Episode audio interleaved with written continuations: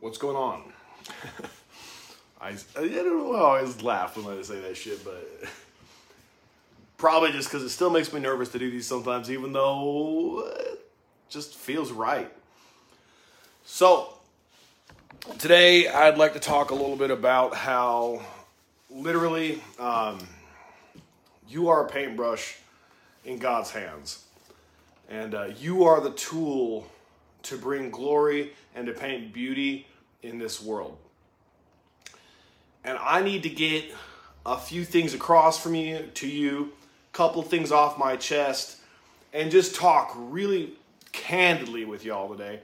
Um, and and kick this new year off right with a positive message, with some real uplifting stuff.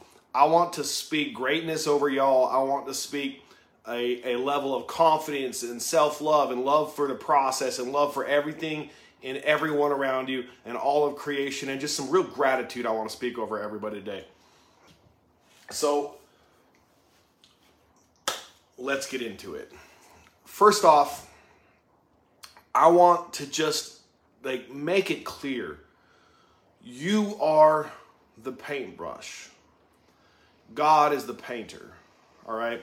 You are the tool to beautify and to bring art and beauty to the world in general through God's word, through God's guidance, and through the just beauty of creation, being part of the creative process of this world, being part of the creative process of you. Your life literally is the blank canvas that you can allow God to use you as the paintbrush to paint the most beautiful existence you can imagine.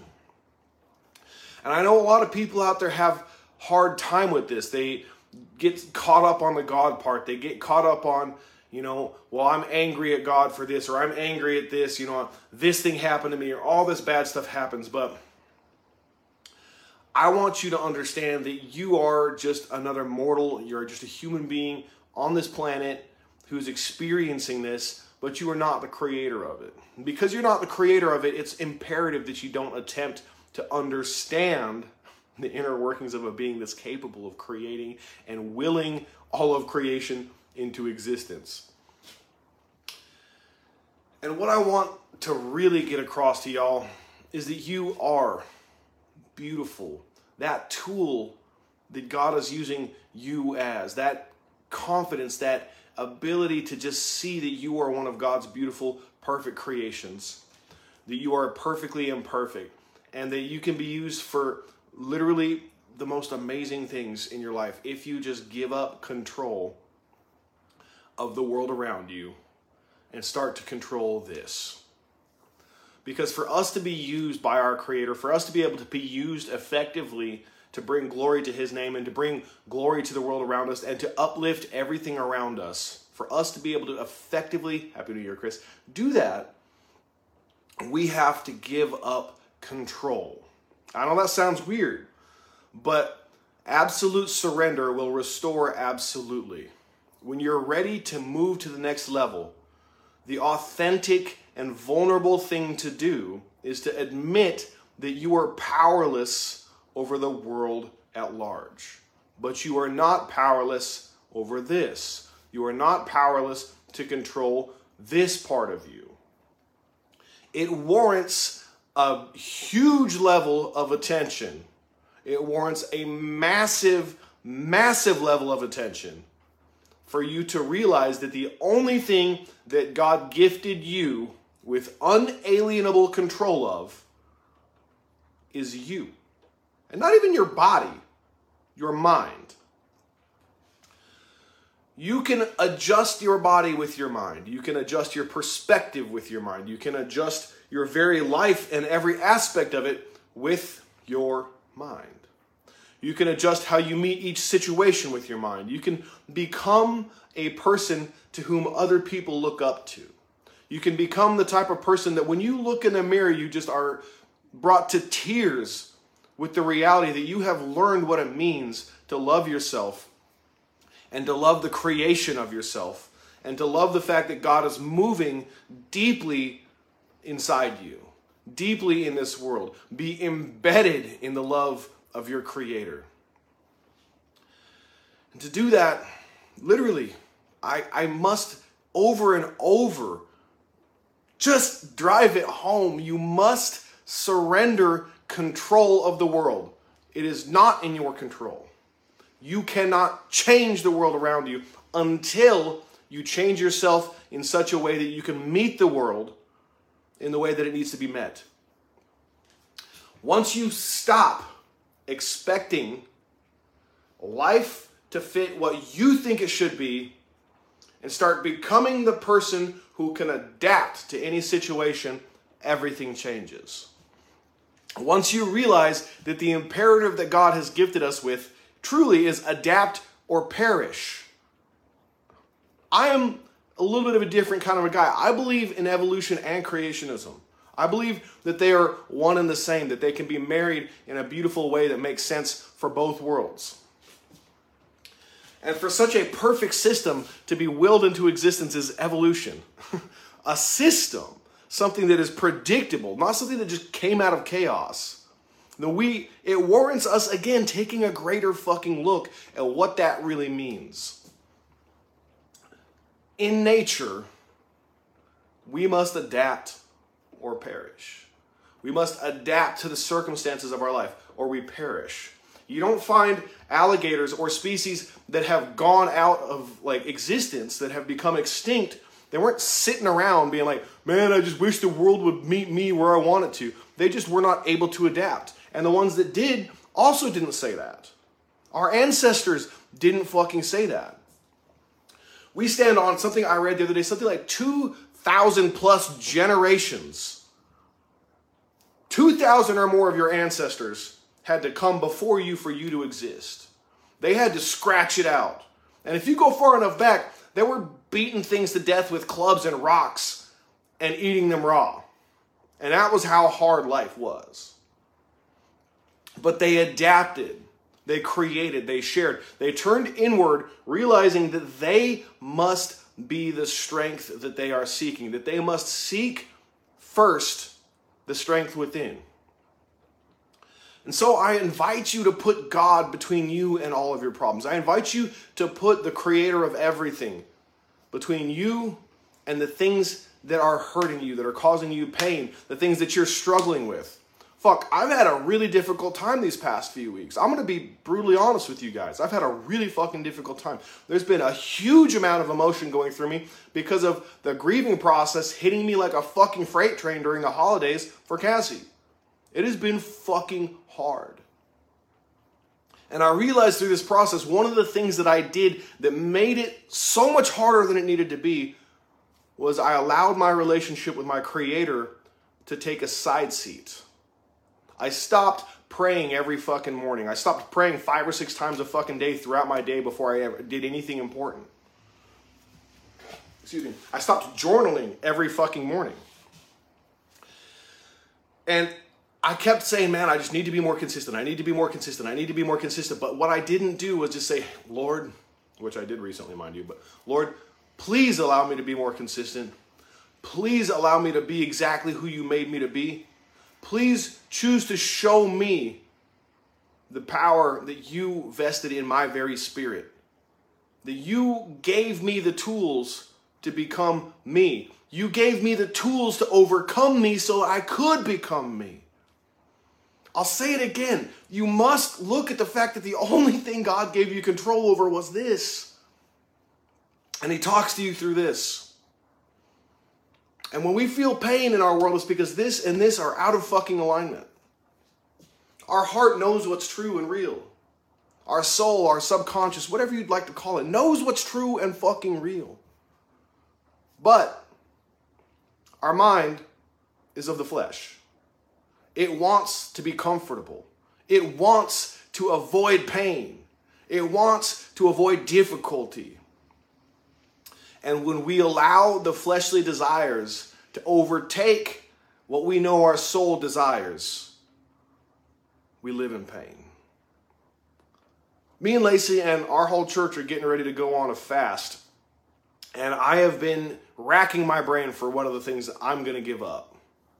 We'll talk a little bit more about that as the time goes on. I'll actually chronicle and journal this process as well. But my thing is that I want to add a bunch of stuff, which is not fasting. But what I've realized is that I must remove the things that are not serving me. I have to put God between me and the things that are not serving me.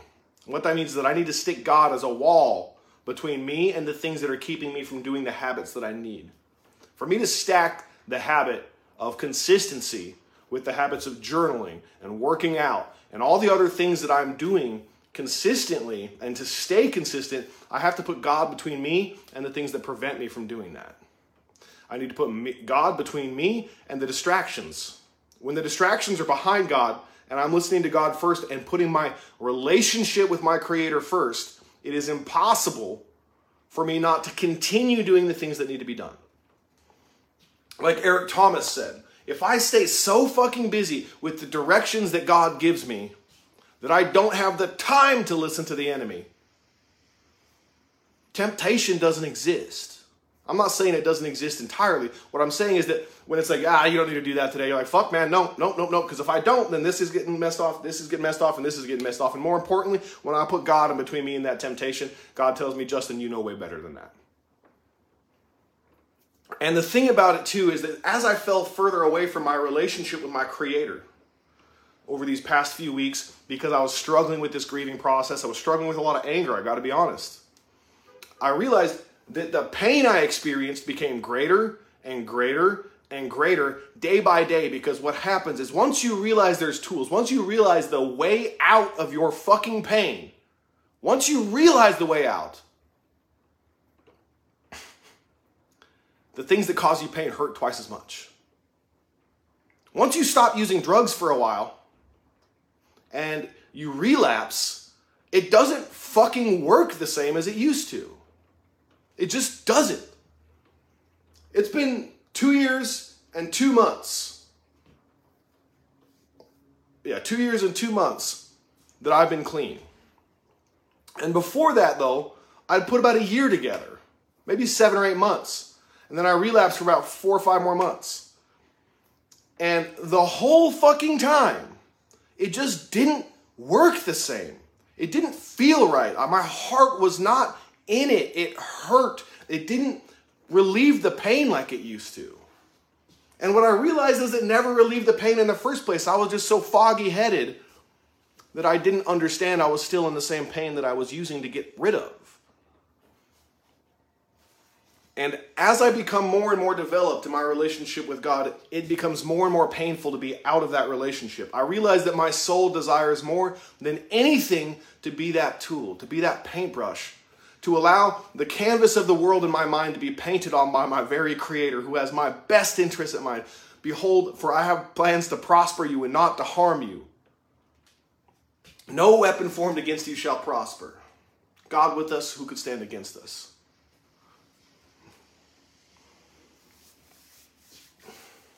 get to the point where I want to call those God bumps or spirit bumps because it happens to me when I talk about spirituality. It happens to me when I talk about things that touch my fucking soul. There's nothing in this world that is more fucking important than you having a beautiful and wonderfully intense conversation with your Creator at all times.